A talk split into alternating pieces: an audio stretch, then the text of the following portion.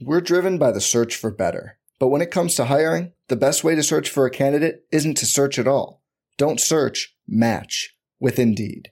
Indeed is your matching and hiring platform with over 350 million global monthly visitors, according to Indeed data, and a matching engine that helps you find quality candidates fast.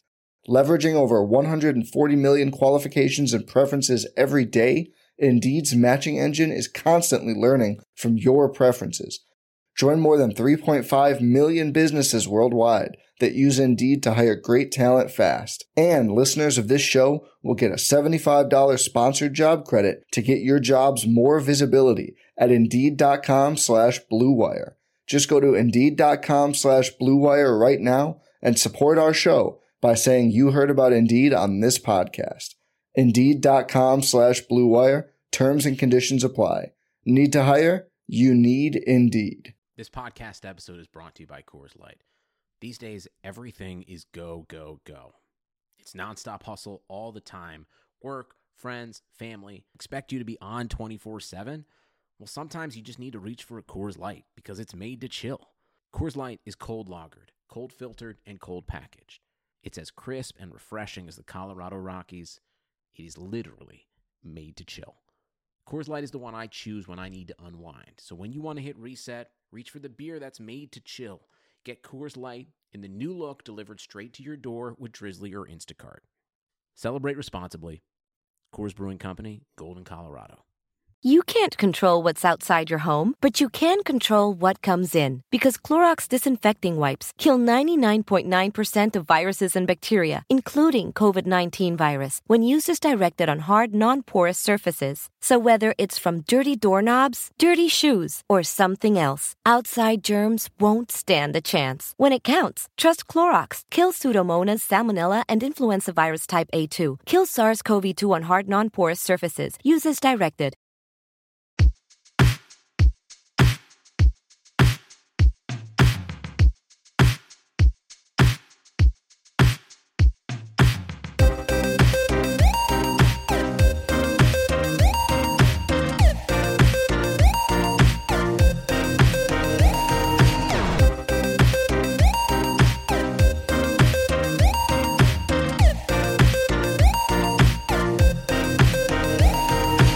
Welcome to another episode of the Butting Heads podcast on Rams Talk Radio. I'm your host, Steve Ribeiro. I'm here with Blaine Grisick of Rams Talk, formerly of Downtown Rams. Blaine, been a while. How you been, man? Yeah, it has been a while. Doing doing great. Been busy, but uh, with the first preseason game officially in the books, I am ready for some Rams football. Absolutely, yeah. And I figured you've been you've been out of it a little bit, so I figured you got some fresh takes that we haven't heard here Oh, on yeah. the podcast. I, I, got, I got all the hot takes. that's, that's what we need. Well, before we get into it, obviously you can find us on iTunes, SoundCloud, Stitcher, iHeartRadio, Google Play, Android, Player FM, and IEBeatRadio.com. Our show there airs Wednesdays, Saturdays, and Sundays at 10 a.m. Pacific. And of course, wherever you're listening to, give us a five star review if you enjoy what you're hearing. We appreciate all the listeners. We'd appreciate the reviews even more. Uh, but yeah, so we're here. I'm with Blaine. We're going to talk about a little bit of what happened in the preseason game, a little bit of uh, what's happening off the field with a certain number 99 on our team. But first, before we get into it, so we can get right to the football, let's give a quick shout out to one of our sponsors, and that is Jim Hawk's book, Hollywood's Team Grit, Glamour, and the 1950s Los Angeles Rams. You know, since we're all addicted to pretty much anything Los Angeles Rams here, why wouldn't you want to learn a little bit more about the history of the team with a personal touch? This book tells the story of the 1950s Rams through the eyes of John Hawk, whose dad Jim played offensive lineman for the team from 1953 to 1957. Check out the story of a father, a son, and a team that played in the era of glitz, glamour, and future Hall of Famers. Read about guys like Norm Van Brocklin, Crazy Legs Hirsch, Les Richter, Tom Fears, and just a story that spans through the 1950s Los Angeles Rams. You can find the book at Hollywoodsteam.com and on Twitter at Hollywoodsteam. It's available both in hardback and electronic form at Amazon and Barnes & Noble, and a paperback is apparently on the way. You can also find Hollywood's Team through various other booksellers on the internet. This is a great book, guys. It's a book you're going to want to read if you want to get some history into the team, and it's definitely worth every penny for any Rams talk fan out there. So, if you want to get the story of a father and the legacy he left behind through his son's eyes, grab Jim Hawk's book, Hollywood Team grit, glamour, and the 1950s Los Angeles Rams. It's definitely worth your time. Okay, so the Aaron Donald saga seems like it's been going on forever. It's been about two years now. Last year he held out, and it was kind. Of, he had two years left, so I wasn't as you know strong. It never really seemed like anything was going to happen. The Rams never really budged. This year, though, he's not in the last year of his contract. It's kind of fair of him to hold out. Has is it fair enough for him to hold out as long as he has? I think so, but that's up to everyone else. But recently, Downtown Rams reported that the team is expected to come to a deal by the end of the week in the range of $24 million annually and 65 to $70 million guaranteed. Now, Downtown Rams reported this, and we hope it's true. There hasn't been any other verifications, but I still think this is a good talking point with the price of 24 million a year for what's not too bad a guaranteed money. So let's assume this is true. So Blaine, if Donald does sign for $20 million a year, is that a deal you're happy with?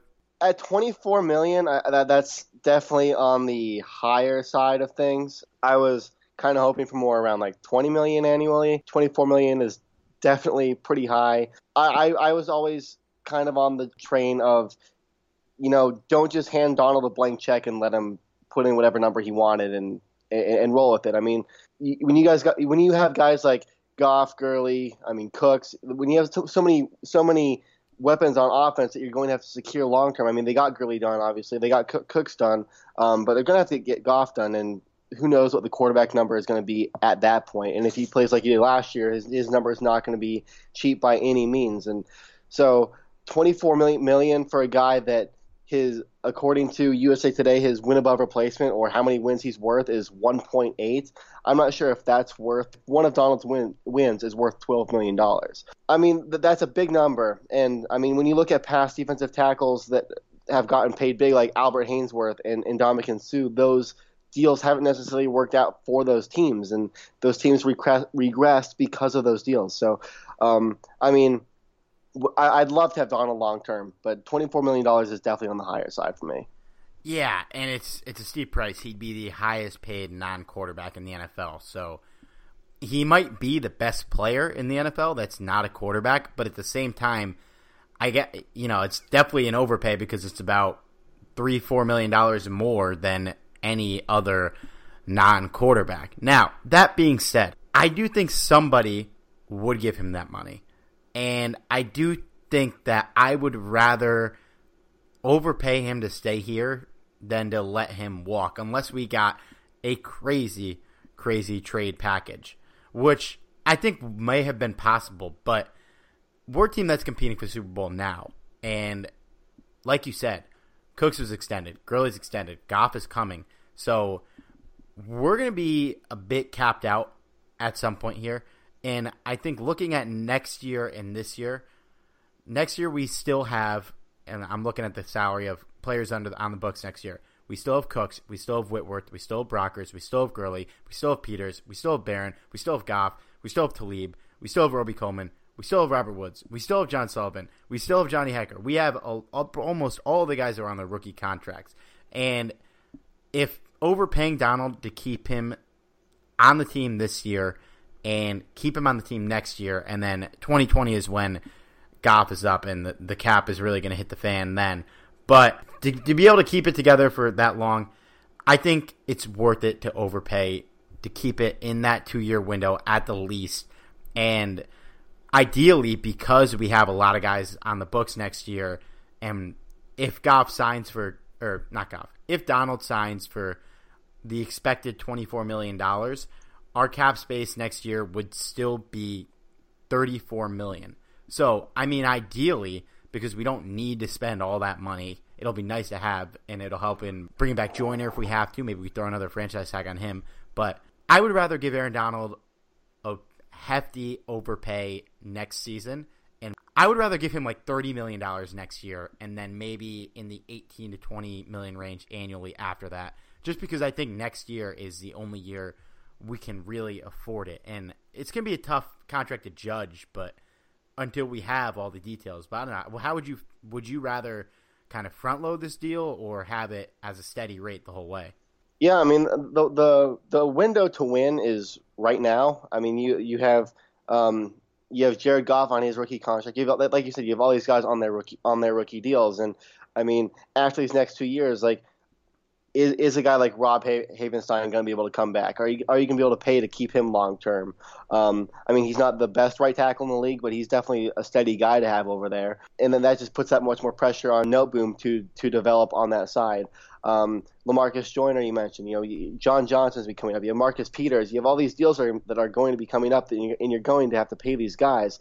It, it just goes back to that the, the Seattle Seahawks situation a couple years ago, where they had all these guys, guys on their rookie deals, and that's when they that's when they won. So it, it's very important for the Rams to win right now. So I, I think front loading the deal probably works better for them if the if the plan is to win now. Yeah, and I think if you're Aaron Donald and the Rams go, we will give you thirty million dollars and we'll fully guarantee the entire year, and then after that, you know, you're not going to get as much money, but you're going to get the expected contract that you want at that price range. I he if they throw thirty million dollars guaranteed in his face for the first year, he will never say no to that. I can't imagine a world unless the rest of the contract is like ten a year. So his six point nine million dollar salary he's making this year is double what he's made in any season. So for him, ideally, he's not going to want to hold out. But at the same time, we shouldn't be counting another man's money. They have about ten to twelve years if you're a really good player to make just about all the money they're going to make for the rest of their lives. So I don't blame Donald for milking this for as much as he can. I do still think he will be there week one. I know rumors have been that he's not going to show up if the contract's not done, but I do think if as long as the Rams are paying over 20 million a year, I think he would take the deal and show up. But I, I do think they're going to if this 24 million is accurate, it's it's pricey, but I think it's a deal that you have to make just because the window in the NFL is so short, and we saw it with the Seahawks. They got that ring early in. They went back to one Super Bowl after that. But I mean, look at them now. Their guys came up. They paid some of them. They had to let some of them walk, and here they are. It's basically Russell Wilson in a box of scraps. And yeah, yeah, yeah. It's tough. It's it's tough when you got that short window. Yeah, definitely is. That's what makes the NFL NFL so so difficult. That's what makes what the Patriots have done the last 15 years so incredible. They've been able to sustain that that success, and um, yeah, no, it's it'll be interesting to see how where, where this contract situation goes. 24 million dollars is high, but like like you said, you know, Aaron Donald's probably the best non um, non offensive player in, in the game. I mean, there's a reason why he won Defensive Player of the Year last year, and he's a guy that's going to be able to su- sustain that level of play, barring any injuries. So. Um, 24 million is definitely on the higher side, but it's, it's probably it's probably a number that I'd if Aaron Donald's on the field week one, I'd get over it. yeah. Is there any part of you that thinks that if that's the contract he's going to make, they should just trade him and let another team deal with it? It depends on the team, um, obviously, and, and, and, the, package. I mean, dr- draft picks are so 50 50. Um, it, it, really is a crapshoot. So I think you'd have to trade for another stud player and probably a couple. Uh, for me, it would take it would take a stud player and probably at least two first rounders and a mid mid round pick. Like just because just because those draft picks are, are so you're leaving that you're leaving that up, up to chance really. Like there's no guarantee that one of those players is, is going to going to pan out. I mean, just look look at the RG three trade. I mean, only like really half of those half of those picks even really turn into be being really good players and. So I think you'd need a star player as well as a handful of draft picks. Um, yeah, and and even then, like I, would want to trade him to the AFC so that you're facing him once every four years and not, you know, in the division where you're facing him twice a year. yeah, unless it was literally like an offer they couldn't refuse, which would have to include a star player because their window's now, and it would still have to include like two to three first round picks, which I don't think anyone's going to offer that, and no. that's why I don't even think the Rams probably aren't even taking calls on this because they definitely don't want to see him in another uniform. There's no way Jared Goff ever wants to see that guy coming across him at the other side of the line. So I now there's maybe a point oh oh oh one percent part of me that thinks maybe we should trade him, but it's it's very low. Now, if he's going to resign, I mean, what's your ETA on when you think he might be back at camp? From what I've seen, it, it, it seems like week week two, of the, he could be signed as early, as early as week two of the preseason. Um, so that so this upcoming, I think it's I think going to play on Sunday. Yeah, so I, it could be done as early, as early as then. But I mean, if he's not here all preseason and he he that deal's done by week one, like that that's fine. Aaron Donald doesn't doesn't doesn't need to be getting preseason snaps. Um, so week one is kind of my ETA. Yeah, and I, I think even if he comes back, he's not playing in the preseason. I would be floored at this point because last year he literally showed up the day before the season started and won the Defensive Player of the Year award. So he definitely doesn't need it. We know what he's we know what he can do. We all know what he's gonna do if he's out there. So I I think hopefully hopefully he's back at camp next week, maybe late next week, or at least yeah. ideally. I mean, I mean that would be the hope if if if if what Jake from Downtown Rams reported is is is true, then I think early sometime next week is a good good sort of timeline. Yeah, I'm I'm with you. Yeah, I uh I, am excited to, to finally get him back out there and yeah, him to that off that defensive line with Suh with Brockers. Man, it's it's going to be scary. Yeah, the, the, the, that that Rams defensive line is going to be crazy. I mean, if you have if you have Brockers playing at the same level that he was last year, I mean, you put in Suh that really doesn't have to, I guess, have the pressure of you know he has to do everything, and then you you have Aaron Donald like it, it, it's going to be a, and, and, then I mean you just you add in Marcus Peters and Aqib Talib and Lamarcus Joyner like the Rams defense is going to be so fun to watch this year to just kind of see how it all works together. Yeah, and, and for all these reasons is why like you you kind of gotta just pay him, even if it's a lot of money, just because the Rams have won one Super Bowl ever. They've never won in LA. They're in a city where there's another team in the market that if they make a Super Bowl run, which is doubtful, but it's not completely out of the question, the the fans might shift, and it's also in a city where the Raiders hold a big stake. So people become fans of teams because they're good. Kids become fans of teams because they're good. If the Rams weren't good when I was a kid, coming from Connecticut, there's no way I'd be a Rams fan. But they were good during my younger years, and I sat through 13 years of hell to get to where we are now. So I, it just has so many implications that even if you'd be overpaying Aaron Donald, the fact that you're going to be competing at the highest level this year and next year, if you lock him in at the very least, and probably longer term, because I mean, we talk about Goff, Gurley, Donald, and Cooks crippling the cap, but those are four very good players. They're not going to be a joke if they have all four of those guys in the books. So I think, you know, hopefully we can get him at like I would like 20. I think that's unrealistic. Maybe we can get it to 22. And at that point is it's 2 million dollars. Like it's that's not going to be a deal breaker for either side. No.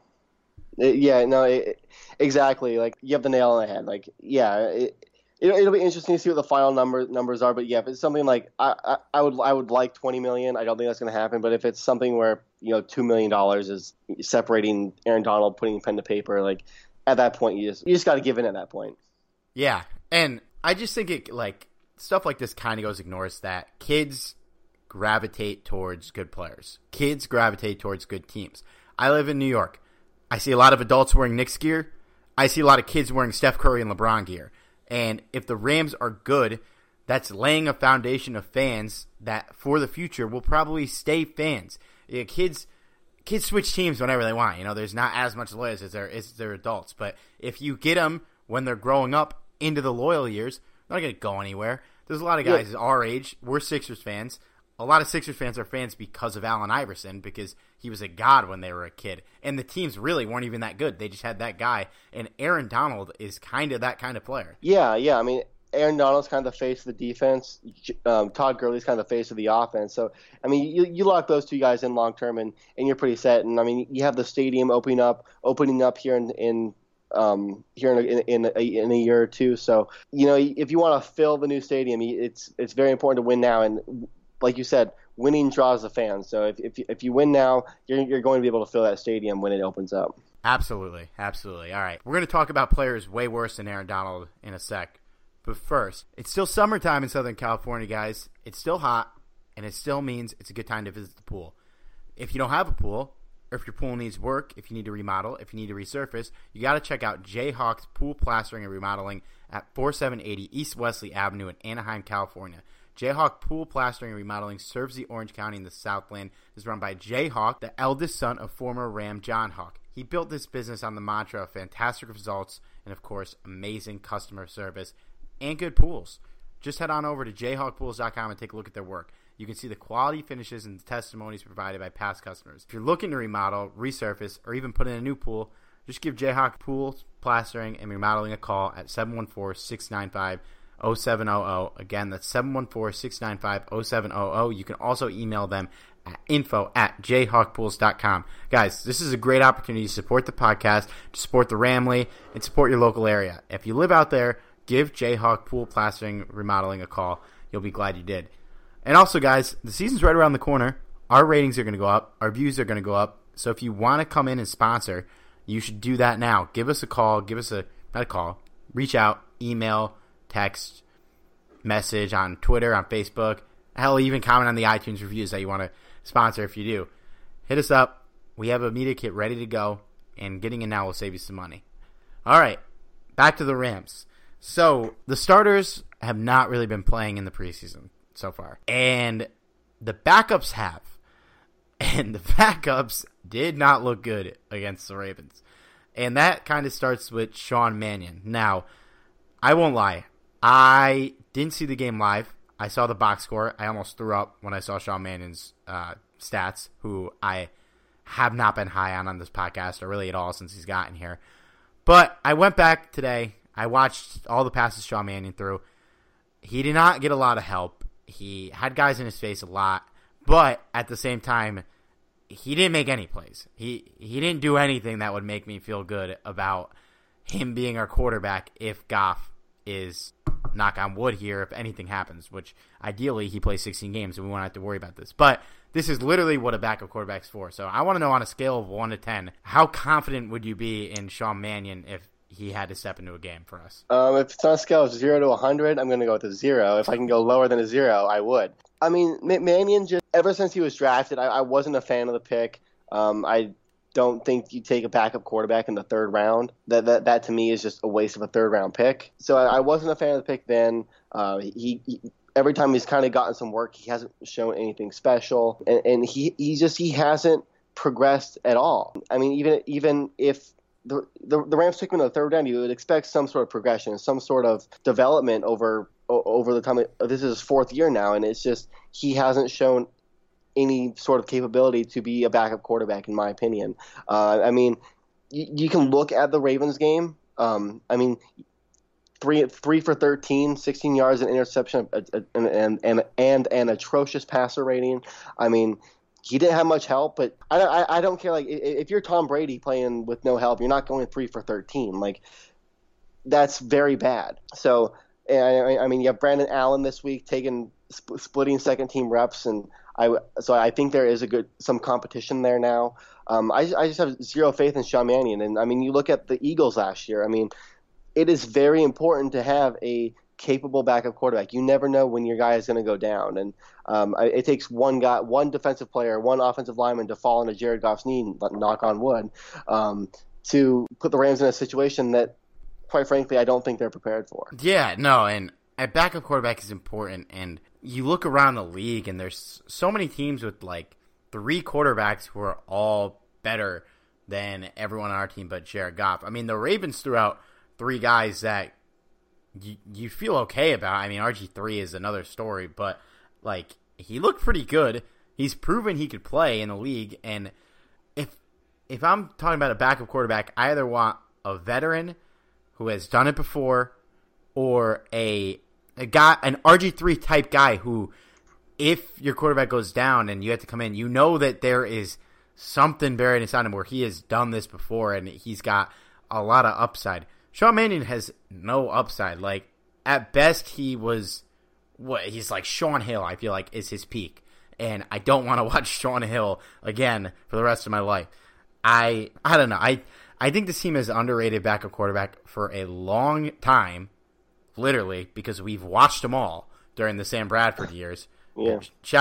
And outside of my guy Austin Davis, we watched a lot of quarterbacks who were boring, who were bad, and who lost us football games. And ah, I'd be scared if we threw out Sean Mannion because I think he'd be another Shaun Hill, another Kellen Clemens, another AJ Feeley. I don't know. Now, you got anything else to add on that, or yeah? I mean, I, I, I, I again, like you, you, hit you hit the nail on the head. Like Sean Mannion, there, there's no upside there. Like I mean, you even look at the 49ers game last year. Like he just he wasn't good. And yes, the Rams they had they had their backup, they, they had their backup offense in. Um, in that game, That they rested quite a few of their players, but but still, the, the it's just you look at the tape and there's just nothing. He looks lost on the field, and I, I mean, it, it took the Rams forever to find a quarterback. They finally they finally found Jared Goff, but I mean, after Bulger, they went through so many quarterbacks. I mean, I I, I remember witnessing Keith Null throughout. He, I remember the the, orig, the, the original um, Nathan um, Nathan um, what's his name the Bills quarterback um, that threw five interceptions in the first half. Keith Null was the, was the was the first one to do that. So yeah, I mean there there were some bad years, and I mean you mentioned Shaun Hill, uh, Kellen Clemens. Rams, it took the Rams, for, Rams forever to find a quarterback, so it's it's hard to find two. And even right right right now, like is there a guy on the street that's better than Sean Mannion? Obviously not. Um, that's why I think it's important for the Rams to see what they have in Brandon Allen to see if if Allen is a guy that if if called upon if, if he is better than Sean Mannion, and that's a competition that I'm going to be really watching th- through these last three preseason games. So yeah, I mean, I, I have no faith in Mannion, and, and like it'll be interesting, I guess, when cuts are made too. Like if the Ravens do cut a guy like RG three, he's a guy that has experience with Sean McVay. Do the Rams try to sign him? Try to sign him and bring him on board? I, if another like veteran guy is cut, do they do they go that route? Um, so yeah, it'll, it'll be interesting when cuts are made and see how the rest of the preseason plays out. But I, even going into next year, the Rams have to, I think, draft a backup quarterback or or sign somebody that they can have some some sort of faith in. If if knock on wood, Goff goes down. Yeah, yeah. Um. Well, I will say. Uh, Colin Kaepernick's definitely better than Sean Mannion, but I don't think the Rams want to bring him in right now for obvious reasons. But so I think that Brandon Allen he he made some plays. He made more plays than Sean Mannion did. I would like to see Luis Perez get a couple snaps. Uh, and I know he's a long shot here, but I mean anything just to see if any of these guys has it. And it, it's just it's wild when you think about the last two stable quarterbacks we had before Jared Goff. It was Sam Bradford and Marc Bulger, two guys who seemingly got injured every year and seemingly had no backups behind them ever. The last good backup we had was Marc Bulger, who played. yeah, like, yeah, I know. Like, I know. Yeah, look what happens when you have a, a when, when, you have, when, you have when you have a good, good backup, you you just you just you, you, you cut a future Hall of Famer. That, that's that's what comes out of that. So yeah, and I I'll give Case Keenum some credit. He was okay, uh, but he he was kind of in the same boat. So I mean, I would like to see them target one of the like an RG three, a Teddy Bridgewater, um, so anyone like even Josh McCown he's cut, anyone like that. I I just think we need somebody back there that can play, and I don't know if it's Sean Mannion. I mean, do you have any faith that it could be? Allen or maybe even Perez? I have more faith that could be could be Brandon Allen. What Brandon Allen showed against the Ravens, he made some actually some pretty good some pretty good throws. I thought.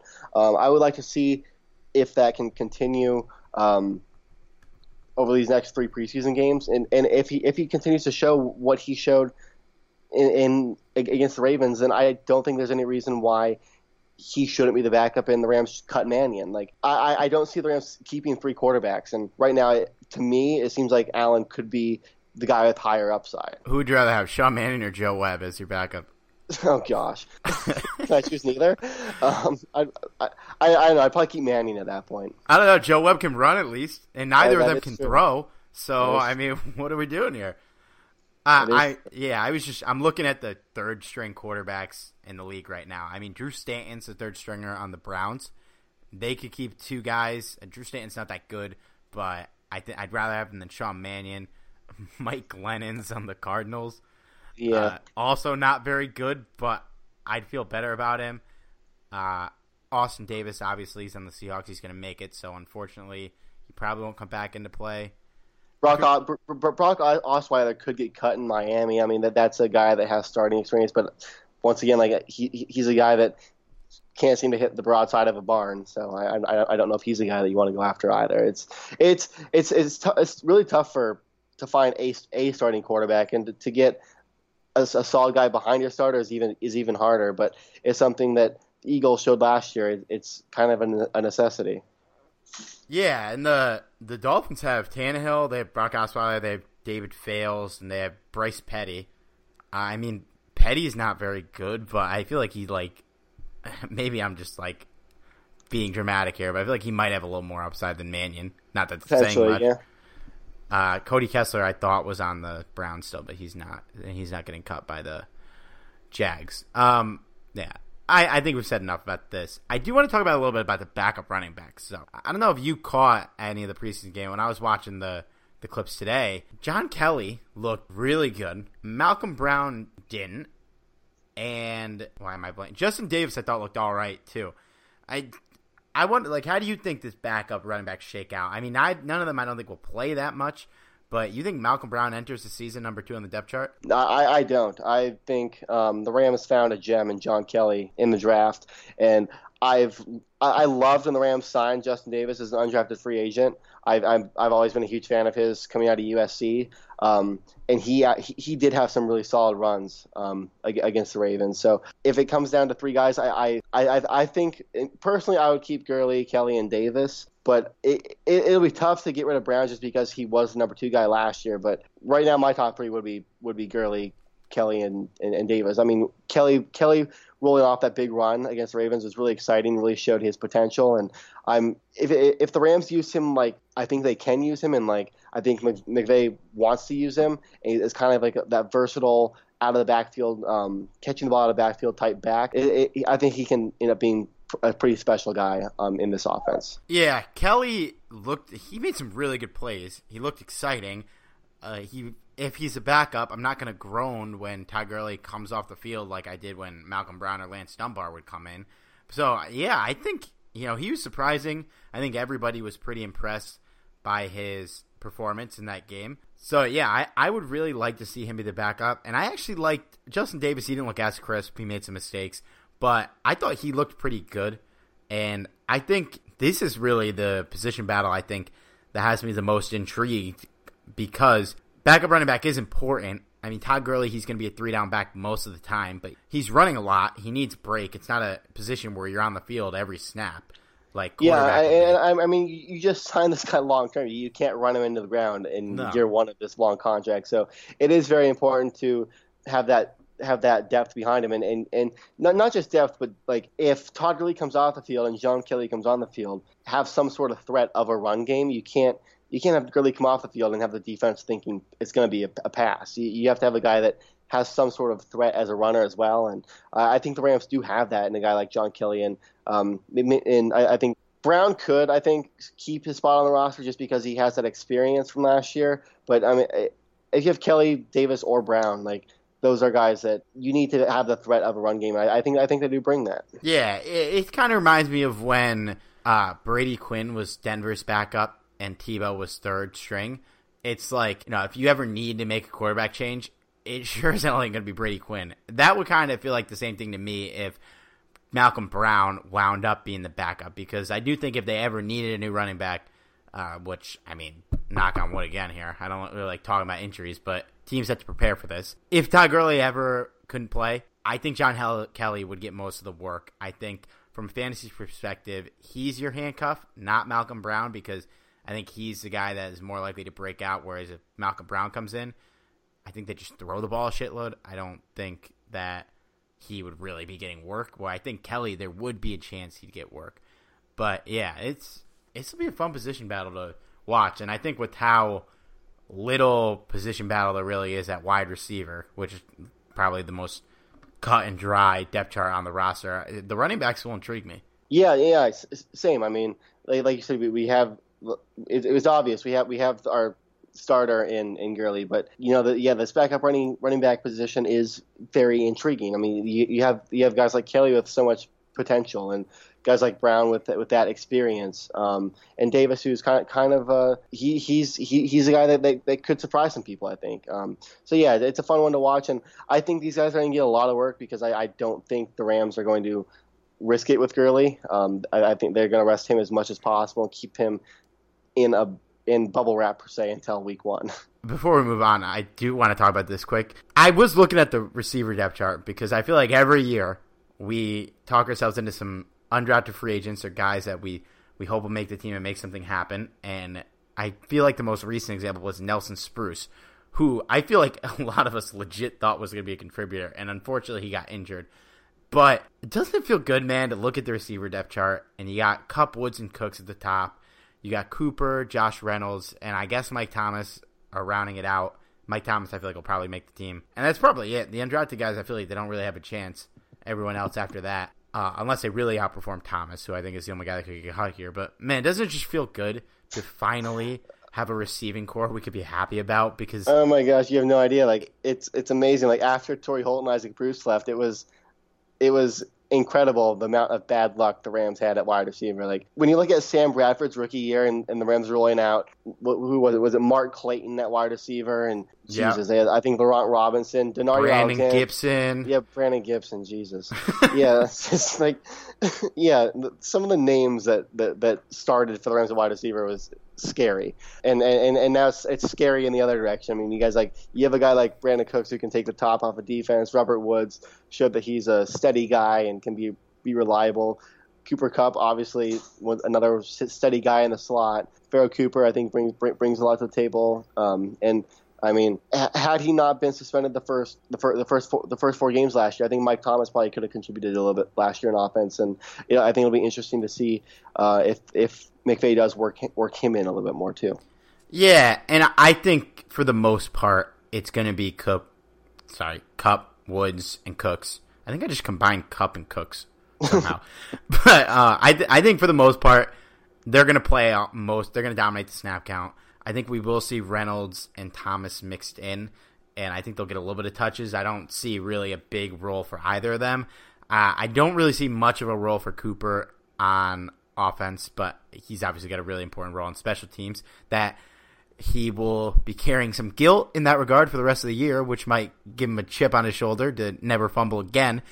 But I think if there were players to get increased touches in the passing game besides those three and Gurley, it would end up being Everett, who obviously he's banged up. I don't really see Higbee coming up, but I Thomas is interesting, and I think he interests me, interests me a little more than Reynolds, to be honest, because I know a lot of us talked ourselves into Reynolds when Watkins left, but I'm, I'm glad we don't have to do that anymore. Yeah, yeah. I mean, we, we need. I, I need Mike Thomas to make a play so that the the only play that comes up comes to mind when I think of Mike Thomas is the drop in Seattle. Um, in, in Goff's rookie year, I, I need that play erased from my memory. So if he can make a, a, a nice play and, and kind of redeem himself, that'd be great. But I, I- guess I want to ask you too with Pharoh Cooper. Do you see him taking? I guess do the Rams are, are they completely getting rid of the jet sweep that they used with Tavon, Aust, Tavon Austin so much the last I guess three years? Um, that, do you think that that is completely wiped from the playbook, or do you think they do put a guy like Pharoh Cooper in that sort of role? Honestly, I think to kind of get rid of the unpredictability or get rid of the predictability of it, because when Austin's out there, uh, there's like a 60% chance they're running a play for him because he can't really do anything else. Cooper, I don't, well, I guess he is as bad in that regard because I think he's just as good a receiver as Austin was. But honestly, I think the jet sweeps will go to Cooks this year Okay. because he could stay on the field. Uh, if he's going in motion, it's not a given he's going to get the ball or they're going to fake it to him.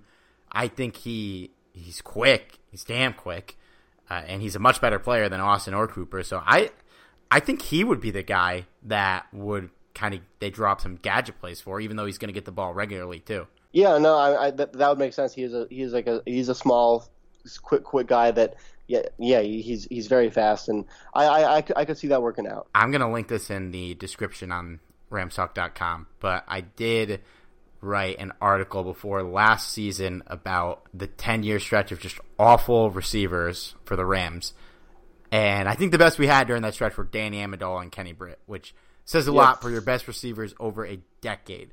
I love Amendola. He's actually a good player, but he's our best receiver for a decade, so that's not good. No, But yeah, I think we could put the kibosh on this argument, and we're gonna hit a little bit on some fantasy football topics, quick hits. Uh, obviously, we had a lot of news from the first week of the preseason, and drafts are coming up. I got my first one tomorrow, or I guess tonight when this podcast comes out. But before we do that, let's give a shout out to our original sponsor at the Golden Ram Barbershop. If you're looking to support one of your own in the Orange County area and like the old school barbershop experience, check out the Golden Ram Barbershop at 13755 Golden West Street in Westminster, California. Sal Martinez opened his shop as a shrine to the Rams on the day they left for St. Louis. He kept the lights on the entire time they were in St. Louis, and luckily for him, they came home and now he could serve the LA Rams community and the fans that are there for where the team is. He's by appointment only, so give him a call at 714-894-RAMS. That's 714-894-7267. Use the promo code RAMSTALK so he knows that we sent you. You can get a discount on an already affordable haircut, and he knows he's getting a knowledgeable Rams fan in there to really shoot the Ram stuff with. The Golden Ram Barbershop is open Monday through Friday from 8 a.m. to 6 p.m. and Saturday from 7 a.m. to 4 p.m. Sundays, he's probably watching the Rams. He's not open. One more time, give Sal a call at 714-894-7267. A visit to your shop is worth it just for all the great Rams memorabilia and nostalgia you'll get from seeing that, but also to talk football with Sal and to talk about the Rams, of course. Trust me, guys, this is an experience you're not going to want to regret. All right, I'm a fantasy guy here. Blaine, I don't know about you. How much fantasy you play? Um, I, I do two to three leagues every year. Um, I've been so busy recently that I, I'm just now kind of diving into it and, and doing my research because I have I have my, my first draft I think is August 26th, so I have 11 days to, to prepare for that one and um, and hopefully put a competitive team out this year. Yeah, I so I'm pretty big into this. I'm in eight leagues right now. Wow, which is a lot. But I write for Rotoballer.com on the side, and I'm in a low amount of leagues compared to those guys, which is pretty wild. But what what I'm going to start doing on the show is I'm going to do a thing I like to call the Fantasy Five, which is five topics or players that I'll bring up every week. Just some quick hits so you guys know the deal. And the big news out of the fantasy world this week, and we'll start with number one, was Derrius Guice, the rookie running back, being the rookie running back on Washington, out for the year with an injury, which means that we'll get more of the same between Chris Thompson, Samaje Perine, and Rob Kelley probably going to be Rob Kelley and Perine fighting for the early down role. But here I think Chris Thompson is the guy you're going to want to own. If you're in PPR leagues, the guy is a machine. He has been a guy I've been targeting kind of all preseason and mock drafts, and a guy I'll be targeting with my real draft start. Right now, his 12 team ADP is 8.12, which is crazy for a guy that I think even with there might have been able to start in the flex, and now without Guice, I think he's a surefire flex in PPR. I do like Perine and Kelley. It's too early to tell what their ADPs are going to be. I would go Perine if I had to pick between the two. But I think Thompson's the guy you want to target here, Blaine. I mean, what do you think of this backfield without Guice? Yeah, I, with, with, like without Guice, I'm, I, I don't think I, am touching Perine or Kelley. Um, I, like you said, I think Chris Thompson is the guy, especially like if you're if you're doing PPR, he's he's a guy that that is that is the guy that, that contributes in the backfield quite a bit, catching the ball um, especially in that John or, not John Gruden, Jay Gruden offense, and you have Alex Smith that Alex Smith there this year as well, and he's a guy that, that likes to target running back a bit. So uh, I think I think Chris Chris Thompson is definitely the guy. If, if, you're going for somebody in that Washington backfield, Chris Thompson's I think the guy, the go-to person or the go-to player you want to you want to draft. Yeah, he's a guy I'm definitely targeting. I mean, Perine, I don't know how high he's going to jump up, but if he's there in like the ninth or tenth round, you need a backup running back. I'd gladly take him. Uh, more than that, we'll, we'll see. But number two is another injury. Rashad Penny had a hand injury. He's going to be out for a few weeks. He's believed to be expected to be back week one. I'd probably hesitate on that. I would expect if you're drafting him, you hope he's back week one. You probably expect more week three or four. So with that, I think you, with Penny, he's a guy you're drafting for upside because he's a rookie. He didn't have the starting job yet, and he's also playing in Seattle. So I think if you liked Penny before this injury, I don't think you hesitate, and you'll probably be able to get him at a little better of a value here. If you didn't like him, Chris Carson is a guy who might see a rise, but when I looked at his ADP, his ADP it was 7.12. Now that's in a 12 team league, uh, so that would be the 12th pick of the seventh round, which I think is decent, but still reach for a guy that many expect to lose his job to Rashad Penny, and also if playing in Seattle in a system that hasn't produced a good running back since peak Marshawn Lynch. I mean, Blaine, and just in terms from a football perspective, would you trust either of these guys to be able to turn Seattle into a legitimate running offense? Um, the only guy I would is Chris Carson because I, I think he's the only guy that's really had a sustained success in, running the ball for for them. I'm, I'm definitely not trusting Rashad Penny. The Seahawks running backs are so difficult because since, since Lynch, like you said, they, they haven't had a standout guy, and they've had they had, you can ask Russell Wilson. I'm sure he'll tell you they haven't had a good offensive line. So and and, in order to run the ball, you need you need an you need an offensive line. And so the Seahawks running backs are, are tough because of that. They they are a team that they will run the ball. That they, they they are a play defense and run the ball type team. Um, but if, if there's a guy in that backfield, like Chris Carson's the guy that I would I would target. But the seventh round is a little high for me. I, I think I, I'd kind of target him in kind of the maybe the tenth round, tenth or eleventh round. Yeah, I agree, and I, I don't think he'll be there. There, I think Carson might be a guy where if you say if you draft, let's say like Ronald Jones from Tampa, uh, maybe a couple rounds earlier, and you need a guy that you can throw in for the start of the season, then maybe I take Carson at that ADP. But it's a, it's a tough call.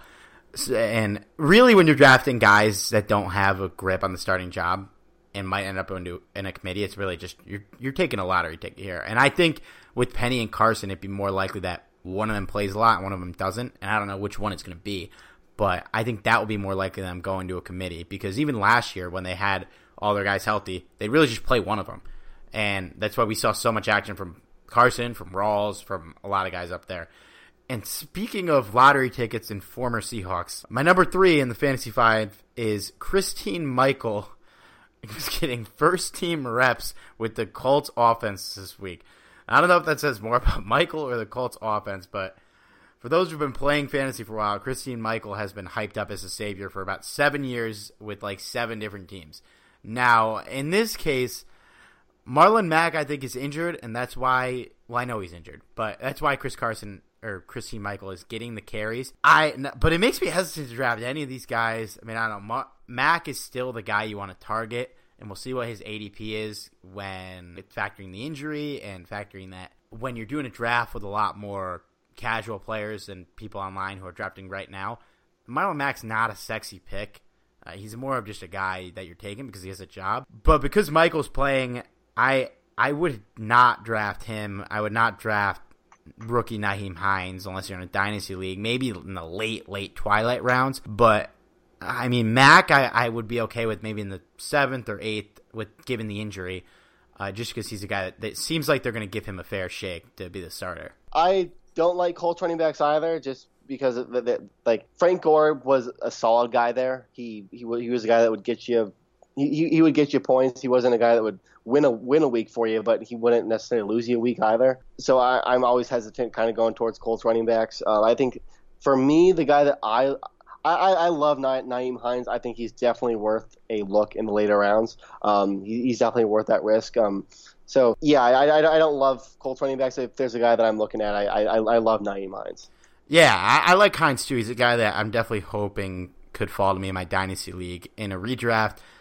I, yeah, maybe the the 12th, 13th round if you're just looking for a swing. He's a guy that could take that job because really we don't know if Mack is good, and he might be good, and he might even end up just like Mack and him could end up being a very poor man's version of Kamara and Ingram, which would wouldn't be bad for where you're taking him. Number four, here's playing. This is what I want your take on because this is a very polarizing player in fantasy right now, and not this guy, but the 49ers just signed Alfred Morris because of an injury to Matt Breida. Now, Morris is interesting not that because he was particularly good last season. He was okay. He was serviceable. But because he's going to Kyle Shanahan's offense, and Kyle Shanahan is a guy that ran the offense when RG3 and Alfred Morris had those crazy rookie seasons. So you know he likes Alfred Morris, and you know their starting running back is Jerick McKinnon, a guy who is going being drafted. His ADP right now is 24.5, which in a 12 team league would be the first pick of the third round. I, now McKinnon a lot of people love him. A lot of people think he's going to get work, but I really just I'm not ready to say he's good yet. And if you're taking a guy at the top of the third round, opportunity in fantasy is very important, but at the top of the third round, you want a guy who you think is good. And Bill Simmons, who has horrible fantasy takes, I listened to his podcast, but he made a point where you want to draft guys that are fun to have on your team. I don't know if he'd be fun to have on my team. I mean, are you in or out on McKinnon this year? I am all in on McKinnon this year. Okay. I, I, I, I, want. I, I haven't drafted any of my teams yet, but he's a guy that I am definitely targeting, um, especially in a PPR. In a PPR, like he, he, you go where the money talks. Like go where the money is. The the the, the Seahawks, the 49ers paid this guy big time money this offseason. Like they are going to utilize him in a way that he was not utilized in Minnesota. Um, they're going to use him catching the ball out, of the backfield. They're going to run the ball with him. They have a quarterback. I, Rams aren't going to like me saying it, but the 49ers have a quarterback in Garoppolo that if he continues what he what he showed last year, he's a threat to throw the ball. So if you get a, a guy like McKinnon in that in, in that offense and, and a guy and in an offense that ran by Kyle Shanahan is very creative and gets guys the balls, gets guys the ball in creative situations, much like McVay does. McKinnon is a guy that I think could explode this year. Um, and maybe he's a guy that everybody drafts at the top of the third round and he and he busts hard, but he's he, he's a guy that I love. Yeah, I mean, for all those reasons, that's why he's going so high because Shanahan likes utilizing his running backs. He got crazy years out of Morris. He got crazy years out of Devonta Freeman. He didn't get a crazy out of anyone last year because you know, the, I think the team was done with Carlos Hyde, and he's I don't know how much of a system fit he was with Shanahan. So McKinnon is really intriguing, and that's why he's going so high because it seems like they're going to give him the ball a lot. It seems like he's going to catch some passes. He's going to run. He showed some flashes last year, but my my biggest problem with drafting McKinnon that high is just because he never beat out Matt Asiata fully for the job in his entire tenure in Minnesota. And there was really two big stints where both of them played and McKinnon could have pulled away because we know Matt Asiata is really not that good and he just never did. And that that to me was a concern. I mean McKinnon had a really good rookie year. I remember, but I, I don't think he's the downhill running runner that um, that that Minnesota wanted him to be, and and, and that's why Asiata kind of kind of worked better.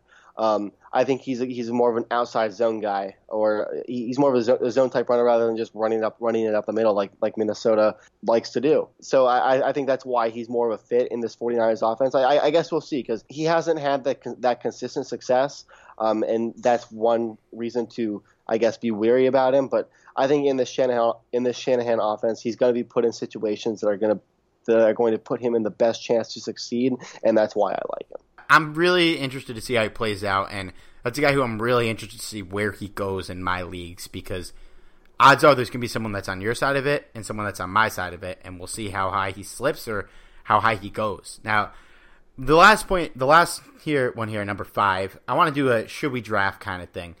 So my guy this week is should you draft Deshaun Watson, a guy whose ADP right now is 40. Now let me let me do the math real quick. So I kind of pulled the wrong one. In a 12 team league, that would be the fourth pick of the fourth round. My answer here is no, and not because I don't think he's going to be good. I think he's going to be very good if he's healthy, which I think he will be. But to be taking him with the fourth pick in the fourth round, when quarterback is so deep and you don't need to take a quarterback that high, if you're taking him that high, you're expecting him to be the six game sample size we got of Watson last year for 16 games, which, well, I think he's going to be good. Those stats were bananas, and for him to put that up over 16 game stretch, I just don't think is possible. And I think that if he doesn't do that, you don't need to take a quarterback that high. I think that's it's too early for a quarterback. If you wait, there Goff is down there late. Philip Rivers is down there late. Ben Roethlisberger Uh, two years removed from MVP Matt Ryan. There, Alex Smith, Patrick Mahomes. There's guys with upside. There's guys that are safe picks. There's just so many quarterbacks I, I wouldn't take a quarterback this high. Blaine, I don't know how you feel about taking a quarterback. No, I, I have the same same philosophy. Like I, I'm I'm I, am i am barely touching Drew Brees, Aaron Rodgers, Tom Brady in the fourth round. Like it, it, it would it would take a lot for me to draft a quarterback that high, and a guy, in, especially for a guy like Watson who's only played six games. I mean, he showed a lot last year. Um, and he showed that you know if he can put that together for 16 games, yeah, he's he's probably a top three quarterback, a top three fantasy quarterback. But um, th- there's still so much uncertainty there um, that I'm, I'm not ta- I'm not taking him. I, am always a guy that t- takes quarterbacks late. I'm I'm a, I'm somebody that I'll probably take Patrick Mahomes later because he has that up that upside and he'll be in an Andy Reid offense. Where I'm taking um, Jared Goff, who should put together. He, he, may not he may not play at an MVP level and, and, and be an Aaron Rodgers type type quarterback, but he's a guy that will give you solid output every single week. So the, the, that that's kind of where I, I lean. I, in the fourth round, you can still get really like you can you can get a number one wide receiver in the fourth round. You can get a number one running back in the fourth round. Taking a quarterback that high, where like you said, the, like you said, the position is just so deep. I I, I wouldn't do it. Yeah, I think the only guy to even consider in the fourth is Rodgers. But A, he's probably not going to be there. B, the injury history is there with him too. And yeah. he hasn't been able to stay healthy last year. I, I wouldn't bank on any of these guys getting injured, but I think he's got that risk too. So, I mean, unless you he falls late in the fourth round to Rodgers, maybe I grab him because he, he is so damn good and he's proven he can do it every year. But it, the difference between quarterbacks isn't as steep as it is with some other positions. And let's say you draft two receivers and a running back, you're going quarterback in the fourth round. You're not going to like the running backs that are there when you come back around because running back is not that deep this year, while quarterback is really deep. And I think by the end of the fourth round, you should have your two running backs. It, that should be a goal of drafts. That's kind of what my strategy is going in, unless there is just insane value for receivers or like a Gronk falling to the third or fourth that prevents me from getting a running back. But that, that's that's how I see it, and that's the fantasy five for this week. I'll be I'll be getting one of those to you every week, hopefully, unless we have a lot of Ram stuff to talk about. But Blaine, you got any final thoughts? I think that about wraps it up. That about wraps it up. It was it was fun. I had a great time. Yeah, and of course, follow us on Twitter at Talk Rams and on Facebook at Rams Talk. Find the Rams Talk room on Facebook if you're not already in it. That's where we're there to interact with you guys, answer questions. You'll find all of our content because Facebook algorithm is making it tricky. You can find me on Twitter at Steve Ribeiro. Feel free to ask me any fantasy football questions you have or just anything, and I'll, I'll be happy to answer. Blaine, where can they find you? I am at BX 1993 on Twitter. All right, guys.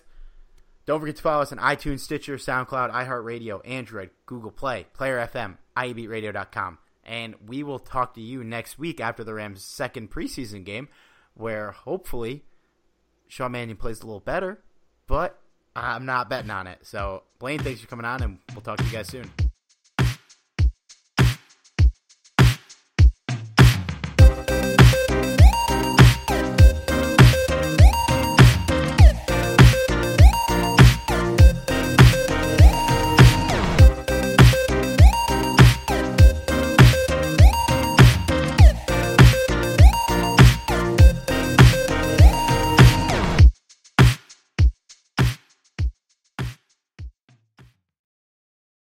Can't control what's outside your home, but you can control what comes in. Because Clorox disinfecting wipes kill 99.9% of viruses and bacteria, including COVID 19 virus, when used as directed on hard, non porous surfaces. So whether it's from dirty doorknobs, dirty shoes, or something else, outside germs won't stand a chance. When it counts, trust Clorox. Kill Pseudomonas, Salmonella, and influenza virus type A2. Kill SARS CoV 2 on hard, non porous surfaces. Use as directed. You can't control what's outside your home, but you can control what comes in. Because Clorox disinfecting wipes kill 99.9% of viruses and bacteria, including COVID 19 virus, when used as directed on hard, non porous surfaces. So whether it's from dirty doorknobs, dirty shoes, or something else, outside germs won't stand a chance. When it counts, trust Clorox. Kill Pseudomonas, Salmonella, and influenza virus type A2. Kill SARS CoV 2 on hard, non porous surfaces. Use as directed. Sugar Ray Leonard, Roberto Duran, Marvelous Marvin Hagler, and Thomas Hearns. Legends, whose four way rivalry defined one of the greatest eras in boxing history. Relive their decade of dominance in the new Showtime sports documentary, The Kings, a four part series premiering Sunday, June 6th, only on Showtime. I'm Mark Chapman. Welcome to the Planet Premier League podcast. Each week, Cesc Fabregas, Nedum Onuoha, and myself talk all things Premier League. As a player, you don't have time to talk. No. You don't have time to make a plan. You just need to deal with wave after wave after wave. We watched Coach Carter, and he said, "Oh, afterwards, the game's just about doing this for your teammates." And I remember looking around halfway through the film, and half the squad was asleep. Planet Premier League. Listen wherever you get your podcasts.